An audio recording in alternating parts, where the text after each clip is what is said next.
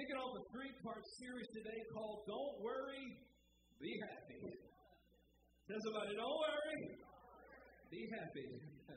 This is a little sermon I wrote. You might want to record it note for note. Amen. We're looking at times where the Bible says, don't worry, and we're looking at how the Bible defines happiness.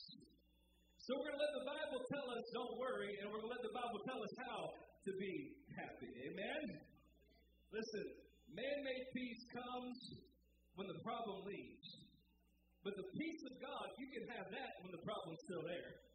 In fact, you can have the peace of God when you're still surrounded by the enemy and you're outnumbered, outmanned, and outgunned. The peace of God surpasses understanding.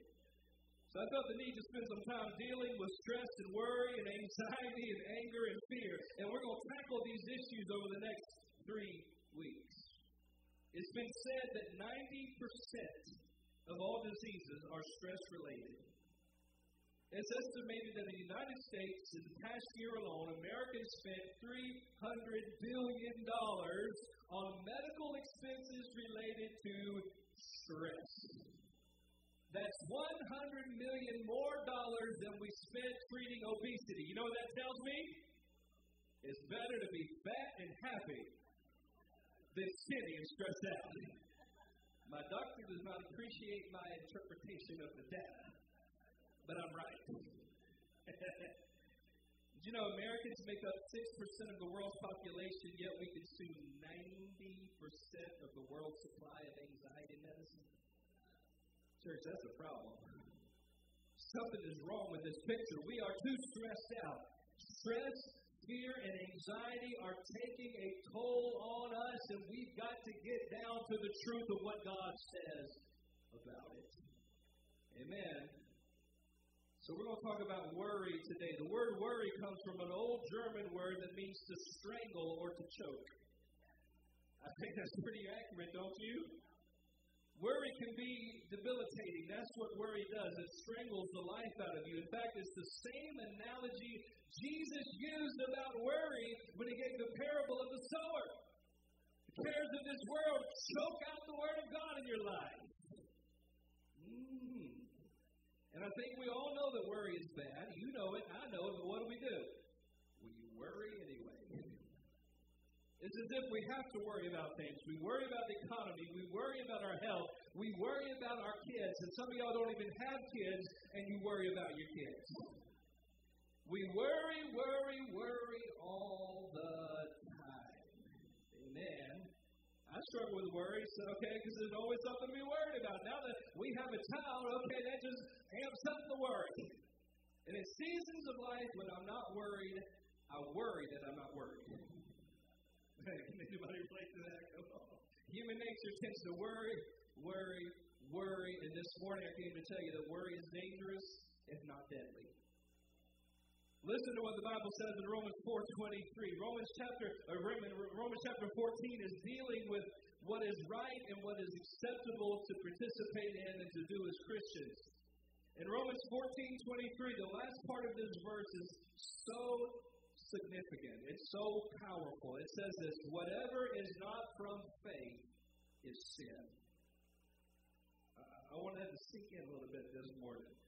Whatever is not from faith is sin. Come on, say that out loud. If it's not faith, it's sin.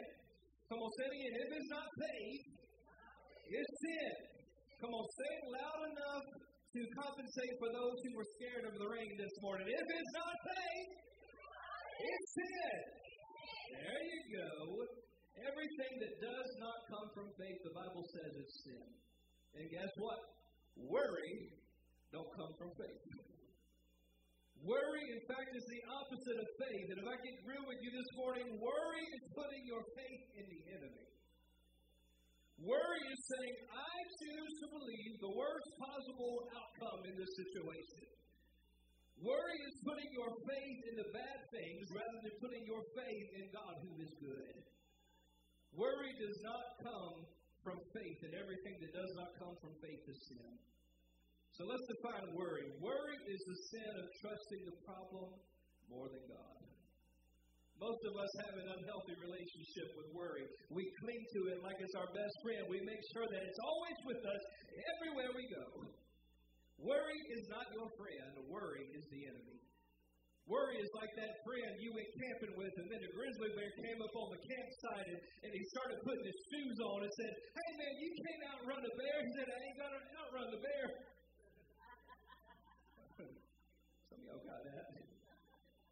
Come on. Worry is not your friend. Worry is your enemy. In fact, it's one of your worst enemies, because worry is one of the best tools of the devil. How many of y'all want to know something about spiritual warfare this morning?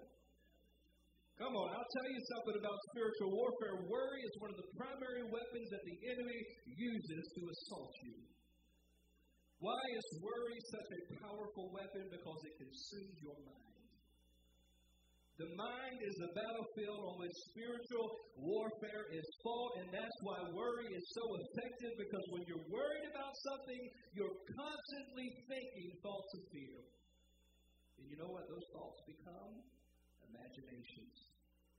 Second Corinthians ten, four through five. For the weapons of our warfare are not carnal, but mighty through God to the pulling down of strongholds, casting down imaginations and every high thing that exalts itself against the knowledge of God, bringing into captivity every thought to the obedience of Christ. That means when you have these thoughts of fear and calamity, you've got to bring those thoughts into captivity.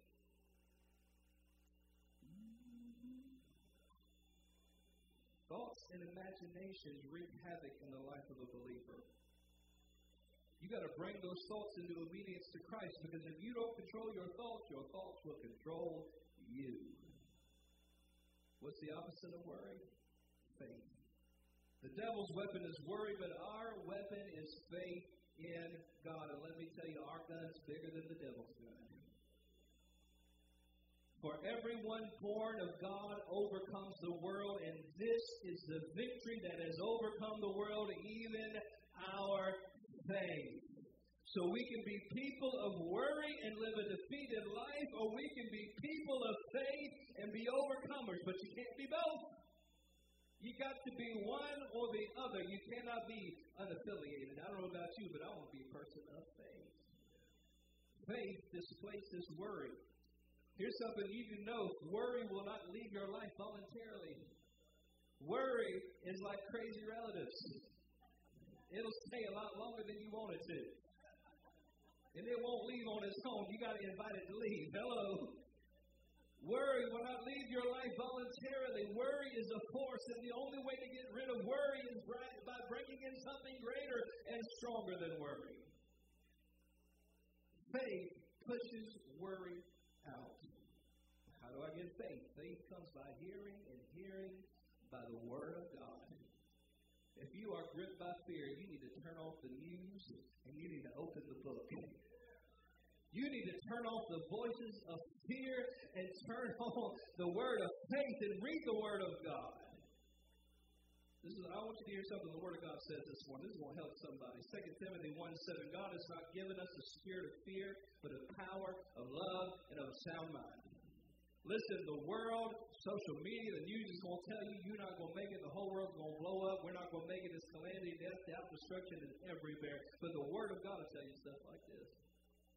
God has not given us a spirit of fear, but a power of love and a sound mind. The spirit of fear does not come from God.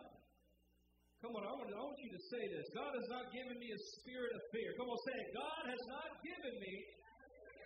Come on, say it again. This is a Bible verse I quote when worry tries to creep in, wreak havoc in my life. I say, uh-uh. All right, devil, you tried to deliver a big package. I am not signing for it today. Because God has not given me a spirit of fear, but of power, love, and a sound mind. When you start to worry, you start to be afraid. You quote the Word of God out loud. God has not given me a spirit of fear. I'm not buying into this. God has given you a spirit of power, power over sin, power over the devil, power over the systems of this world. God has given you love. Love for God, love for His people, love for your enemies. God has given you a sound mind. The whole world can lose its mind. But baby, you can just keep going strong because God has given you a sound mind. And it's time that we start stop worrying and start believing the promises of God. Are you, Pastor, you telling me that if I just stop worrying that nothing bad's going to happen? No. But worry never fixed a single problem in your life. Worry has never solved a single problem, and worry will not add anything good to you. Come on, tell somebody, worry adds nothing. Come on, tell somebody, worry adds nothing. Uh-huh. If anything, worry takes away. Worry robs from you. It steals from you. Listen to what Jesus said. I say to you, do not worry about your life. He said in verse twenty-seven, which of you by worrying can add one cubit to his stature?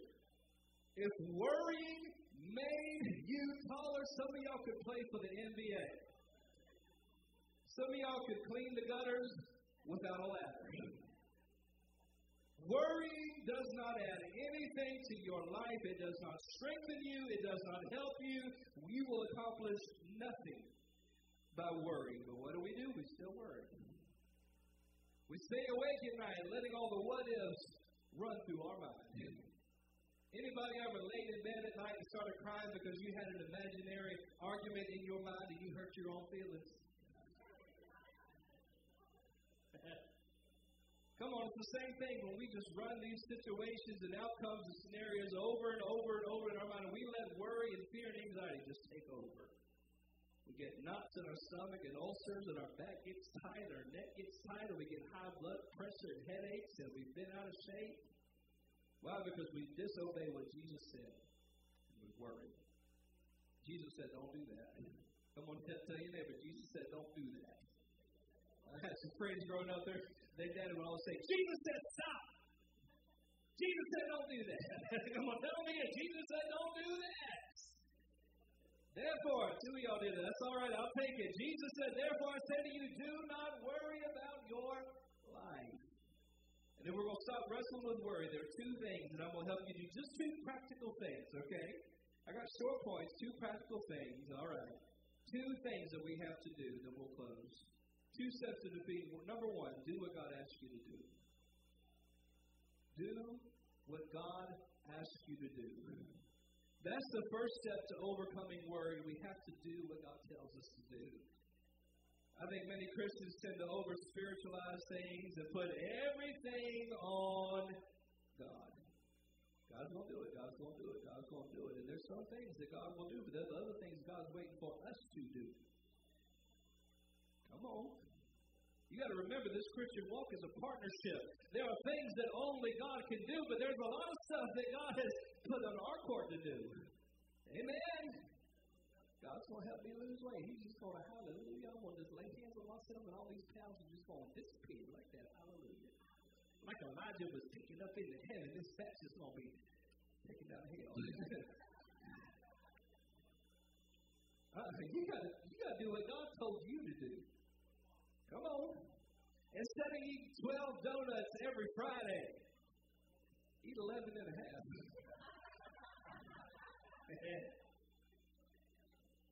God's going to fix my marriage. God's going to fix my marriage. God's going to fix my marriage. Well, what are you doing? Listen, God can transform your marriage just like that in a moment, but you can't. You know what you can do? One small step at a time. You can leave your wife a note that just says, I love you. How you do. You can call her in the middle of your work days and say, I just think about you. If, if your husband does that tomorrow, he didn't do that because I did it. See, I, I heard all the men talking in the bathroom before church, and they said, you know what? We're going to all give our wife a note tomorrow that says, I love you. We're going to call her and say, I've been thinking about you. It was, it was his idea. It wasn't mine. Here's another example. You need a job. God's going to give me a job. In fact, somebody prophesied in the parking lot, God's going to give me a job. Well, praise the Lord, hallelujah. But has he got out and looked for a job? Well, no. Ha, ha, have you written a resume? Well, no. Are you networking? Are you talking to employers? No. Then what are you waiting on? I'm waiting on God to send me a job. Bless your heart. People do it all the time. Oh, God's going to send me a wife. God's going to send me a wife. God's going to send me a wife. He who finds a wife finds a good God's going to send me one. The Bible doesn't say God's going to send you one. It says you got to find one. Have you been out of the house recently? No. Have you ever talked to the opposite sex? No. Have you had a bath in the past six months? Have you shaved the hair off of the back of your neck looking like Teen Wolf? Uh-huh. You say God's going to send me a wife, but I'm telling you, unless you do some things, she's not going to want to marry you when you encounter her. What are you doing to get ready? Because playing video games all day in mama's basement is not going to cut it.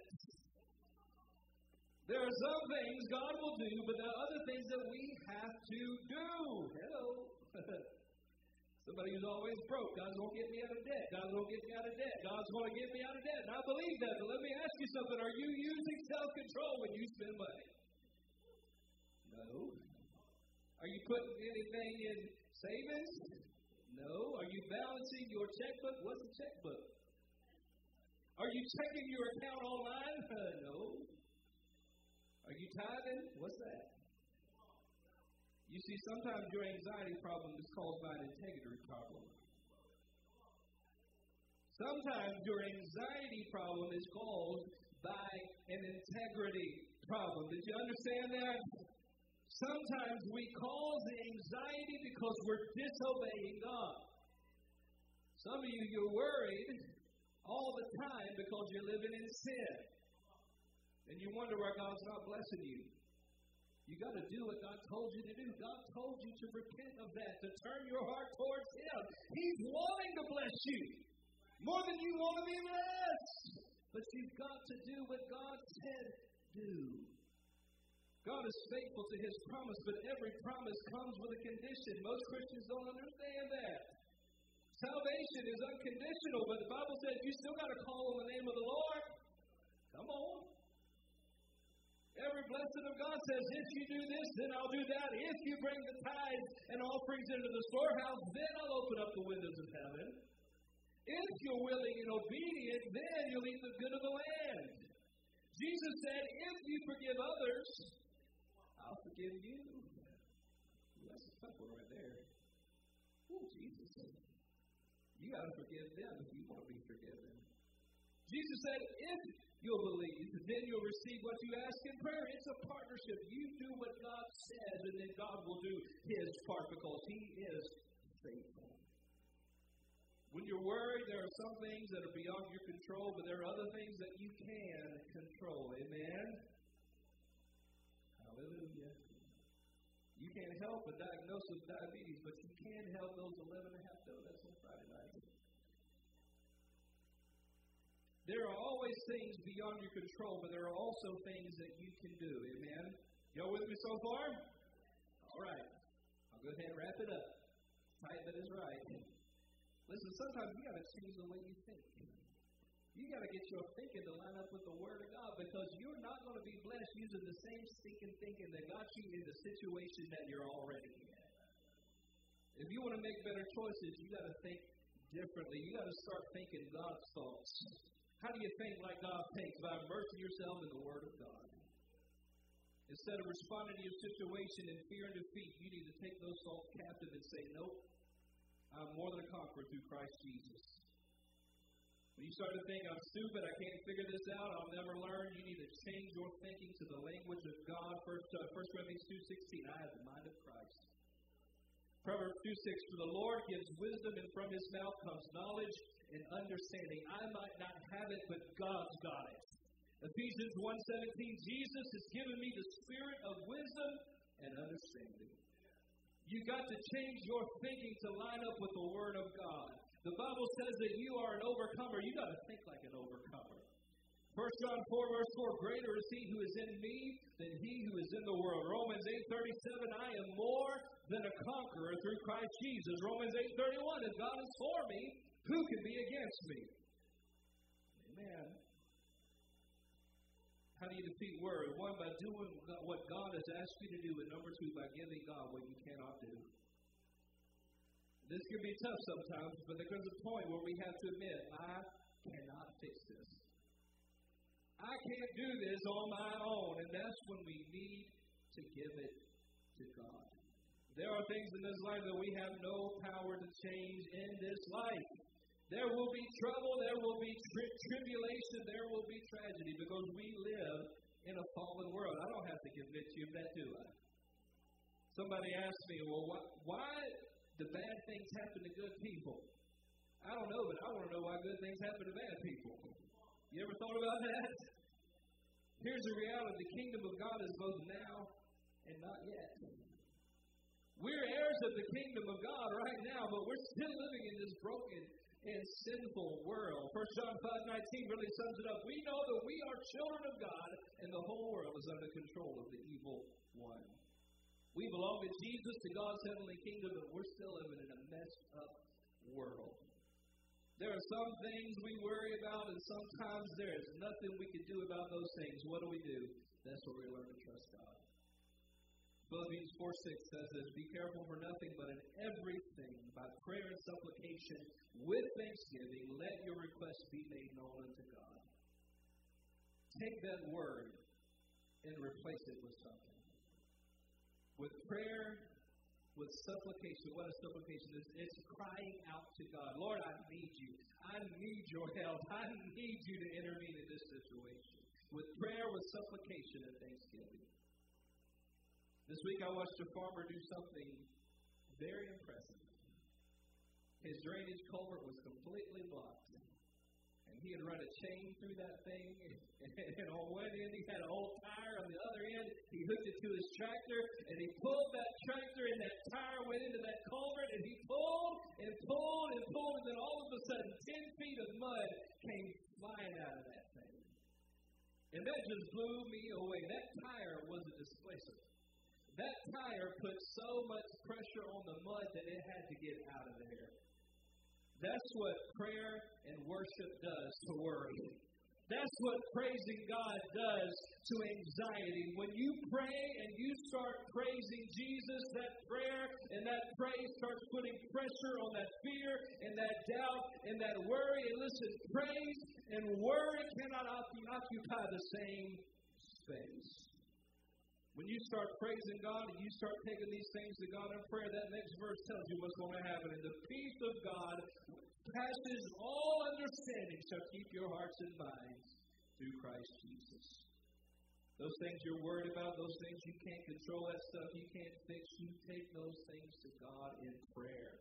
The Bible says that when you do that, the peace of God that is beyond comprehension will guard your heart and your mind. First Peter five seven says this, cast all your anxiety on him because he cares for you. You got to give that burden to God. Listen, it's too much for us to handle. You know, a lot of people say God will give you, never give you more than you can bear. Not true. The Bible says he'll never allow you to be tempted beyond what you can bear. But uh, God regularly allows us to face stuff in life that we can't handle on our own. Why? Because that's what he's there for. Cast those cares on him because he cares for you. God is more than able to take that burden off of you. So make up your mind today. I'm going to do what Jesus said. I'm not going to worry. I'm going to fight fear. When I start to worry, I'm going to remind myself God hasn't given me a spirit of fear, but a power of love and a sound mind. I'm going to do what the Bible says. I'm going to pray about it. I'm going to thank God for the things that he's done and that he's doing, that he's getting ready to do, and I'm going to cast my cares on him. Don't worry and be happy. Psalm one forty-six five says this, happy is he who has the God of Jacob for his help, whose hope is in the Lord his God. Will you stand this morning as we pray?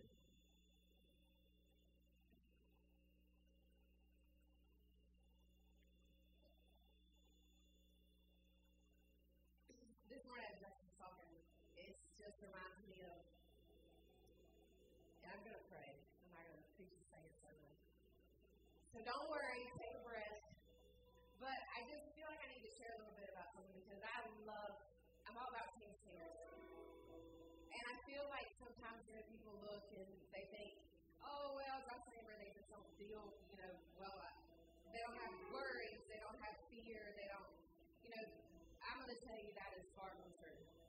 Um, since I was a child, probably out of the womb, I have with fear. My parents would pull out of the driveway, and the enemy would immediately tell me that's the last time you'll see me. I remember being like seven years old. Nothing had happened. I grew up in a Christian home. We were in church Sunday, Sunday night, Wednesday night. Fear would just, or I'd watch the little commercial from Duke's Hospital with the kids that have shaved heads, and all of a sudden I'd cut my leg in the shower, and I'd be like, oh gosh, I got leukemia. You think it's funny, but a lot of y'all, I'm sure, have these thoughts. It has gripped me probably my whole life, to the point where sometimes it was debilitating, where I didn't want to go to the hospital, to the doctor. I got bitten by a black widow spider, and Josh was throwing me in the car to go to the hospital, and I looked at him and I said, I'm not going. I've got the blood of Jesus Christ, and I refuse to go into that hospital. If anything's going to happen to me, it's going to be in my house. Because fear had gripped me that if I walked into the hospital, I was done. Or if I went to the doctor, it was instantly going to be a bad report. Um, it was just a lot of stuff. And a couple of years ago, you know, Josh, when you have aneurysm, you think that helped it? It probably made it worse, right? Well, a couple years ago, I was just struggling, and I was like, God, why am I like this? Like, what is it? Why am I gripped by fear? Why do all of my kids and kids' ministry know that God has given me the spirit of power, love, and of a sound mind? Because I could quote it night and day, and sometimes it had to. It is because that fear and that anxiety, it is real. And so many people, they don't want to talk about anxiety because it's been labeled bad, or you're just supposed to deal with it. We do need to deal with it in a healthy way. And that is, number one, God is our protector, and He's our provider, and He's going to take care of us. And getting a hold of the Word of God and worshiping. And one day, I'll tell you, that was a delivering moment for me. And this is so stupid. I was heating up something in the microwave for Hudson, and I had this massive, sharp pain in my leg. And it was just like it, like I couldn't hardly stand up. And it was hurting, and I could feel it throbbing, and there was heat coming from it. So I pulled my pant leg up, and I said, oh my goodness, I've got a blood clot. And I went and I sat down on the couch, and I started praying. I was like, by your stripes I'm healed. This is not going to go anywhere. And all of a sudden, God said, just rub it. And I rubbed it. I was like, what is that? Then I licked my finger. I did the ultimate lick your finger. And I went over my leg, and I had cut myself. And didn't realize that I had cut myself, but the way that my pants had rubbed up against it, it was warm, it was hurting.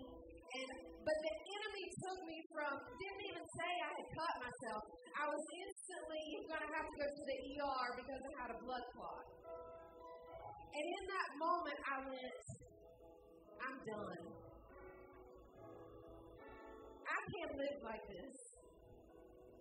I'm tired of being worried about nothing, because there was nothing wrong with my leg. And, you know, from that day forward, yes, of course, it still comes. Because the enemy knows how to get you. He knows exactly what it is that he needs to tell you, or he knows how to get you back in that place. But from that day forward, I realized how much the enemy had a grip on my mind. How much fear and what he would use to grip my mind and bring anxiety. Because whenever you, if you've ever suffered with anxiety, it can be very crippling. It can keep you from doing things. It can keep you from being the mom, the dad that you need to be, because you worry about everything. And I'm telling you today, and I'm sharing you with this, is because the enemy is lying to you. And God wants you to be free from the anxiety and from worry. And maybe I'm the only one that has ever struggled with that in this world. But I'm telling somebody right now that God said that you are to be set free. That you have been bound with anxiety and fear. You don't even want to go out the door. You don't even know what's next because you're already ahead of it. You're already dead. But this morning God said you need to be set free. And whenever those lies from the enemy come into your mind, you quote scripture at it. You get help. You talk to someone. But stop living in that bondage. It is bondage. If you've ever dealt with it in fear, man, God, you can go from zero to a hundred in ten seconds. And there are some people in here that you need to be set free. Stop denying it, acting like it's, it's, it doesn't work, it's not real. No, it is real. Fear is real. There is a reason why in the Bible you will find where God says, do not fear three hundred sixty-five times. How many days are in a year? Because God knows that fear is real. And if you want to fact check me, it's three hundred sixty-five times. God doesn't want you to fear, and He doesn't want you to worry. He wants you to be free. So this morning, I'm going to pray for everybody. If you're struggling with that, I want you to put that fear, and I want you to put that anxiety, and that doubt, and that worry on the altar. Whatever it is today, you put that on the altar, and you lay it at Jesus' feet, and don't you pick it back up. Lord, I thank you, Father, for today. God, I thank you, Father, Lord, that you have not given us the spirit of fear, but of power, of love, and of a sound mind. God, I thank you for the power of the Holy Spirit. God, I thank you, Father, that you sent your Son for us to be set free. And Lord, I thank you that the same Jesus that, that died on the cross, and God, that you raised him from the dead, that he gave us the power to be free from these things. And Lord, you raised him from the dead so that we didn't have to be burdened, and we didn't have to have fear, and we didn't have to have anxiety. And Lord, this morning, I thank you, Father, that by the blood of Jesus Christ, that you free some minds this morning, God. Lord, that you free them from fear, from anxiety that has been plaguing them in the name of Jesus. I cast out all fear in the name of Jesus. And devil, I bind you. I command you to get out of their minds. Their minds will no longer be your playground, Father. But Lord, that there is freedom in this house. And God, that you are here to break those chains of worry and of doubt and of anxiety, Father. And Lord, I thank you this morning that you're breaking that. That you're giving people a new way of living. A new way of thinking, Father. A new way of doing things. And that that darkness that has tried to keep a hold of them. God, this morning, I thank you for joy and for life and for healing. God, and for strength to go into them in the name of Jesus. I thank you for breaking the power of depression that has held somebody down for so long.